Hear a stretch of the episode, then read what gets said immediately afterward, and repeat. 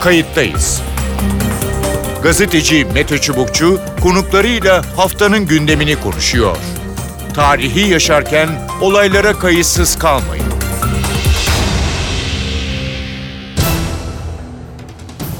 İyi günler bir kayıttayız programıyla daha karşınızdayız. Tarihe ışık tutmak ve olan biteni anlamak için önümüzdeki dakikalarda sizlerle birlikte olacağız. Ben Mete Çubukçu, editörümüz Sevan Kazancı. Koronavirüs salgınında bilanço ağırlaştı. Salgının başından bu yana en yüksek günlük vaka sayıları kayda geçmeye başladı. Buna paralel kayıp ve ağır hasta sayılarında yükseliş devam ediyor.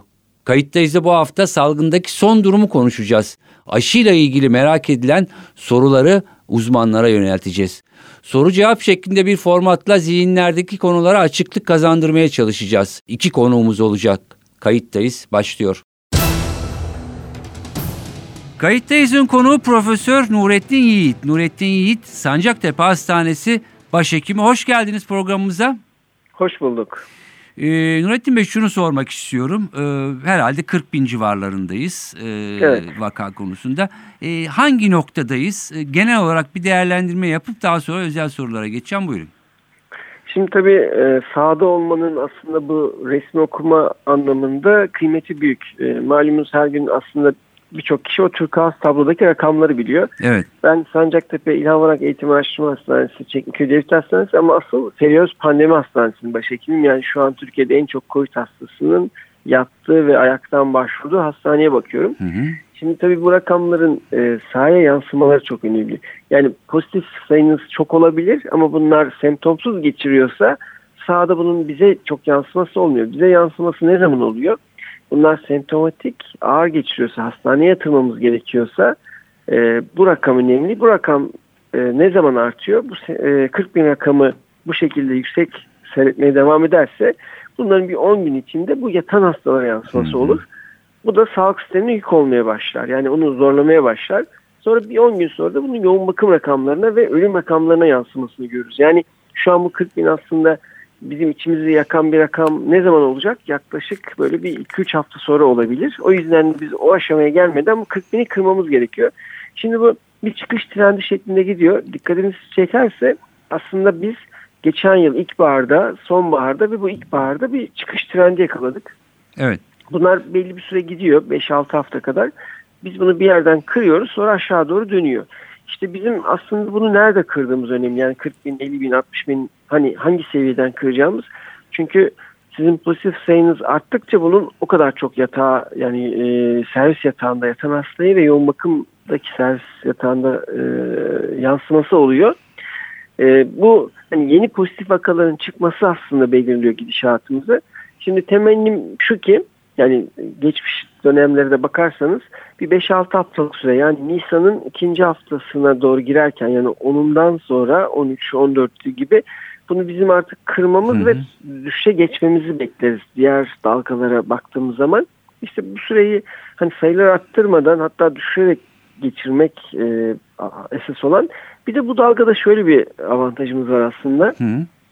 Ee, şimdi Kasım ve Mart'ı bakarsanız orada 30 bin rakamına ulaştığımızda bunun en az 6 katı e, hastamız vardı. Bunun çok daha üzerinde ağır hastamız ve çok daha büyük yoğun bakım hastamız vardı geçen dalgalarda. Şimdi bu dalgada bu kadar çok pozitif vaka olmasına rağmen niye bunun e, yatan hastaya ve yoğun bakıma ölüm rakamlarına bu kadar çok yansıması olmadı? Burada şunu konuşulabilir. ee, özellikle mutant virüs şu an hakim grup oldu. Yani vakaların büyük bir kısmında mutant virüs artık hakim ve biz bunun çok hızlı ulaştığını biliyoruz ve bu hızlı yükselişte de bunun e, neden ve sebep altında bunu yazabiliriz. Ee, onun dışında evet. e, geçen dalgada olmayan bir şey var şu an hayatımızda. O da ne? E, aşı yoktu biliyorsunuz evet. önceki dalgalarda. Aşının şöyle bir etkisi var bizde. E, elimizdeki silah kısıtlı olduğu için biz bunu en çok riskli ve en çok zarar gören gruba yani 65 yaş üstüne yaptık aşıyı. Şimdi bu da istesek de istemesek de yatış, e, yoğun bakım ve ölüm rakamlarımıza yansıdı. Hı hı. Şimdi pandemi hastanesinde e, şu an servis yatakları hemen hemen dolu. Yoğun bakım anlamında rahatız ama e, yatan hasta yaş ortalamasına baktığımızda 60'ın altına kaydı bu dalgada. E, erkeklerde 55, hanımlarda da e, pardon hanımlarda 55, erkeklerde 59-60 gibi yani 60 yaşın altına kaydı. Hı hı. Bu şu demek, demek ki aşı aslında bizim birazcık elimizi rahatlatmış. Evet. Yatan hastaların yaş ortalamasını düşürmüş. Böyle olunca da yoğun bakım ve ölüm anlamında da bir avantaja Avantaj. döndü bu. Tabii siz ne kadar e, pozitif vakayı arttırırsanız bunun isteseniz de istemeseniz de yatana yoğun bakıma Peki. katkısı olacak. Hı hı. O yüzden de bizim aslında şu an yapmamız ve odaklanmamız gereken şey bu vaka artış hızını düşürmek. Bunun Düşürmek. daha fazla tırmanmasına izin vermemeliyiz. Hı hı. Evet yani şu anda e, daha normal diyorsunuz en azından yatan hasta ama bunu kıramazsak e, burada Evet. daha e, evet, negatif bir tablo ortaya e, çıkabilir. E, şunu soracağım yani çok belki basit bir şey ama yani mutant virüslerin yayılma hızının e, ya da işte etkisinin e, daha hızlı ve yoğun olduğunu e, biliyoruz. Hatta şu bile söyleniyor maskeden geçiyor o diye. İşte Hı. iki maske bile yaramıyor diyenler var vesaire. Nedir bunun Evet. hakikaten yani? Ha Şimdi maske çıkınca başka bir şey. O tabii ki hani orayı Şöyle, konuşmuyoruz. e, burada tabii şu var. Hani biz kendimize e, hak yol varken alternatif yolları şöyle e, zorlamamak lazım. Niye bu virüs? Ya virüsten bahsediyoruz. Virüsün gücü nedir? Virüsün gücü bir canlıdan bir canlıya bulaşmaktan gelir. Evet. Biz eğer onun e, transferini engellersek zaten Covid'i ve pandemiyi de kontrol altına aldığımız gün o gün olur. Şimdi yapabilecek şeyimiz ne? Bir, maskemiz ve mesafemiz. Biz bunun herkes maske taktığında yani karşılıklı iki kişi maske taktığında bu işi %95 koruduğunu biliyoruz. Mesafeyi aştığımız zaman zaten neredeyse virüsün transferini engellemiş oluyoruz. Şimdi bir başka avantajımız da var. E, toplumsal bağışıklığı sağladığınız zaman %60-70 gibi pandemi zaten kontrol altına almış oluyorsunuz. E, bunu da ya herkes hasta olacak ya da aşı yapabileceksiniz. Şimdi hani biz normal maskemizi e, iki kişi kuralına göre taktığı zaman bu işi yüksek oranda yönetebildiğimizi görüyoruz. Bilimsel olarak da bunun idrakındayız. Bunun en canlı şahit de biz sağlık çalışanlarıyız. Şimdi Feriöz Acil Durum Hastanesi'ni düşünelim. Hı hı. Orası 1008 yataklı ve biz orada şu ana kadar e, 15 bin üzerinde kişi yatırıp taburcu ettik ve yüz binlerce insanı ayaktan e, tedavi ettik ve orada çalışan yaklaşık 3 bin 4 bin kişiyi düşünürsek bunlar bir yılın üzerinde çok fazla sayıda virüsle enfekte insanla muhatap oldular ama aralarında sadece bu hastalığı geçiren insan sayısı 456. Yani niye bu insanların hepsi hasta olmadı? Çünkü kurallara uydular. Yani maskelerini taktılar, korunmaları gerektiği alanda kuralına göre korundular. Yani demek ki tedbirleri alınca insanlar bu hastalıktan korunabilirin en büyük şahidi biz sağlık çalışanlarıyız. Yani maskenin bizi koruduğunun en canlı örneğiyiz. Ee, normal güncel hayatta da aslında benzerini yapabiliriz. Şöyle yapabiliriz. Evet. Mesela örnek veriyorum camiler. Şimdi cuma namazına gidiyoruz. Ne yapıyoruz? İnsanlar bir buçuk metre mesafede duruyor. Kendi seccadesiyle gidiyor ve maskesiz gitmiyor. Hı hı. Şimdi kuralına uyduktan sonra e, teması engelledikten sonra tedbirimizi aldıktan sonra biz aslında normal hayatımızı sürdürebiliyoruz. Şimdi aynı şeyi bütün alanlarda kuralları koyup o kurallara göre yaşadıktan sonra güç zaten bizim elimize geçiyor ki virüse en etkili şeyin de onun bir canlıdan bir canlıya transferini durdurmak olduğunu hepimiz Hı hı. biliyoruz. Bunu yaşam tarzımızda sindirirsek, içselleştirirsek endişeye mahal bir durum kalmıyor. Kasım'ı düşünün. Kasım'da 30 bin rakamlara çıkmıştık. Yasakların e, ifade edilmesiyle birlikte kırıldı. Evet. Daha henüz hani bilimsel sonuçlarını görmeden bilgisayar olarak biz vatandaş olarak dedik ki yani hepimiz evet yani galiba kötüye gidiyor. Herkes e, kendine bir çeki düzen verdiğinde bunun direkt rakamsal seyrini gördük. Şimdi burada bir yıllık bir rehavet yani daha doğrusu şöyle bir yıllık bir yorgunluk var. Bu yorgunluğun istesek de istemesek de bir bıkkınlığa yansıması oldu. Yani insanlar artık e, evde kal evde kalın getirdiği yorgunluk, sıkkınlık ve bıkkınlık var. E, bunun yansımalarını sahada yaşıyoruz. Şimdi e, hani evde kal diyoruz da hani Evet. kendi evimizde kalmamız için bir iki hafta daha bence sabretmemiz lazım. Bir başka konu e, burada en zayıf olduğumuzdan bana bir şey olmaz tavrının hakim tavır haline geldiği anlar. Hı hı. Bir de etrafımızdaki herkesi kendimizden gördüğümüz yani eş, arkadaş, e, dost sohbet ortamları ve işte bu süreli apartmanı formatında kalabalık bir arada yaşadığımız ortamlar. Çünkü bu ortamlarda herkes çay kahve muhabbet ortamında maskeleri Evet. çıkardığımızda aramızda bir kişi pozitifse sohbet bitene kadar oradaki o 20 kişi pozitif yapabilir ve o 20 kişi evine gittiğinde evinde yaşayan 5 kişi de pozitif yapabilir. O bir kişinin sayesinde akşama kadar 1000 kişi pozitif hale gelebilir. Yani burada aslında bu toplu ortamlarda e, ki oluşturmamalıyız birkaç hafta daha bu toplu ortamları. Aslında şunu anlatmaya çalışıyorum. E, yani şu an pandeminin o dalgasal seyrine bakarsak bir iki haftada aslında herkes böyle ilk baştaki formata geri dönüp dişimizi sıksak biz bu e, yükseliş trendini kıracağımızı düşünüyorum. Evet. Ve elimizde de biliyorsunuz aşımız var. Hı hı. E, aşımızın tedarikine bağlı bir hızla gidiyoruz. Eğer e, bakanımızın ifade ettiği gibi biz Haziran sonuna kadar herkes aşılayabilirsek ya da büyük bir grubu aşılayabilirsek benim tahminim bu e, bu denli hızlı yükselişi belki de son yaşayacağımız e, dalga olabilir.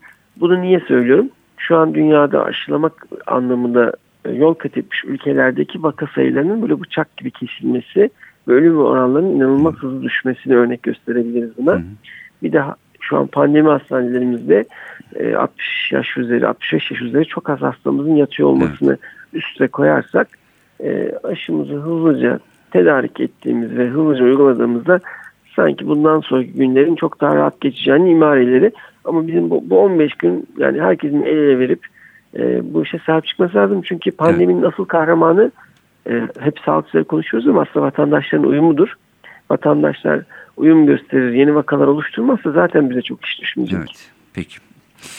Ee, Nurettin Bey çok teşekkür ediyorum e, demek? programımıza katıldığınız e, ve e, sizin şahsınızda e, hem sizin hastane çalışanlarına yani doktorundan e, hasta bakıcısına e, belki hemşiresine e, kadar e, tüm e, tıp camiasında gerçekten buradan e, selamlıyoruz. E, lütfen Nurettin Bey'in e, sayın dinleyiciler e, anlattıklarını biraz can kulağıyla dinleyelim. Evet herkes sıkıldı ama yapacak bir şey e, yok. Biraz daha dişimizi sıkacağız. Çok teşekkür ediyorum yayınımıza katıldığınız için.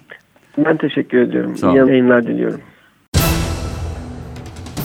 Kayıttayız'ın konuğu Profesör Yağız Üresin. Yağız Üresin İstanbul Tıp Fakültesi Tıbbi Farmakoloji Bölümü öğretim üyelerinden. Hoş geldiniz programımıza.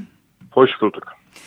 E, aşılarla ilgili e, sormak istiyorum e, Yağız Bey. E, gelenler oluyor sırayla. Önce Sinovac'la e, başladı. E, sonra BioNTech ile devam ediyor ve anladığımız kadarıyla zaman içinde dönüşümlü olarak aşılar e, gelecek. Bazen program e, kayıyor, aksıyor. E, şimdi mevcut durumda en çok merak edilen e, son e, dönemde işte bu aşı iki, ikileştiği için yani BioNTech ve Sinovac e, bazıları seçmeli e, olabiliyor. E, ne dersiniz? Yani aralarında fark var mı? Vatandaşlar e, ikisini de rahatlıkla seçebilir mi? Ya da birini seçmesinin bir nedeni olabilir mi? Çeşitli hastalıklardan dolayı. Buyurun. Ee, şimdi gerçekten isabetli bir soru. Bize de çok soruluyor bu hangisini yaptıralım edelim diye. Önce şunu net olarak ortaya koyayım. Şu anda dünyada kullanıma çıkmış aşıların hepsi kullanılabilir. Yani ben çalışmaya girdiğim için Sinovac aşısında oldum. Ama şu anda aşı olmamış olsam önüme konuşulanlardan herhangi birisi gelse onu hiç tereddüt etmeden yaptırırdım. Bunu net olarak söyleyeyim. Yani herkes de böyle düşünmeli. Yani özel olarak da e, şunların yaptırmaması lazım filan gibi bir durumda bu aşılar için çok söz konusu değil. Önümüzdekilere baktığımızda Sinovac aşısıyla tabii Türkiye'nin daha büyük bir tecrübesi var. Çalışması da Türkiye'de yapıldı. O çalışmanın sonuçlarını da biliyoruz ve hani 10 milyon civarında da bir e, aşılama yapıldı. E, o bakımdan bir tecrübemiz var. Buna karşılık BioNTech'inki de hani çalışmalarının sonuçlarını ilk defa duyduğumuz, işte Amerika Birleşik Devletleri'nde Avrupa'da uygulamaya başlanan bir aşı. E, dolayısıyla ikisi de güvenli ve etkili görünüyor. Farklara bakınca şimdi bunları birbiriyle kıyaslayan bir klinik çalışma olmadığı için Evet. aslında bu bundan daha etkilidir, bunun yan etkileri bundan daha fazladır demek çok doğru bir şey değil. Bunu demek için ikisini birbiriyle karşılaştıran çalışma olması lazım. Bu da pek mümkün değil. Ama kendi şartlarında yapılmış, kendi çalışmalarına baktığımızda yani BioNTech'in aşısı daha çok Batı ülkelerinde, bizde de bir parçası yapıldı çalışmanın ama daha çok Batı ülkelerinde uygulandı. Belli kendine göre şartları vardı. e, belirti göstermeyen hastaları çalışmaya katmadılar mesela. Bütün bunlarla birlikte %90'ın üzerinde bir etki yüzdesi gösterdi şimdiye kadarki çalışmasında. Hı hı. Ama buna karşılık da e, mesela baş ağrısı falan gibi istenmeyen etkileri de neredeyse %50 gibi bir sıklıkta gösterdi. Yani hani aşıyı almayı engelleyecek bir yan etki ortaya çıkmadı. Bunu da net söyleyeyim. Hı hı. Ama e, bütün aşılarda görünen yan etkiler bu aşıda o çalışmaya bakarsak daha sık görüldü gibi. Yani kısmen işte bulantı var, baş ağrısı var, kas ağrısı var, halsizlik var, üşüme hissi var filan falan. Bunları çalışmayı yapanlar aşının güçlü etkisi olduğuna bağlıyorlar. Çünkü bunlar gerçekten immün yanıtı anlatan yan etkiler ama oldukça sık yan etki görüldü. Bizim burada daha önceden kullanılmakta olan çalışması da bir parçası Türkiye'de yapılan Sinovac aşısında bu tür istenmeyen etkiler yüzde beşlerde göründü. Yani aralarında birkaç kat fark var gibi hı hı. E, yan etkilere baktığımızda zaten e, Sinovac aşısı e, etkinliği ortadan kaldırılmış virüse dayalı daha eski teknoloji bir aşı olduğu için daha e, bu anlamda daha güvenli hani daha yumuşak etkili bir e, aşı olarak düşünülüyor. Etkiye de baktığımızda biliyorsunuz ilk e, döngüde %90 küsürde bir etkinlik açıklandı. Sonra katılımcı sayısı artınca %80 küsür gibi bir şey dendi. Bu doğal bir şey. Hı hı. E, çünkü plasebo alanların sayısı mesela aşı alanlara göre daha e, azaldı. Bizim çalışmanın özelliği. İşte bir kısmı sağlık çalışanıydı.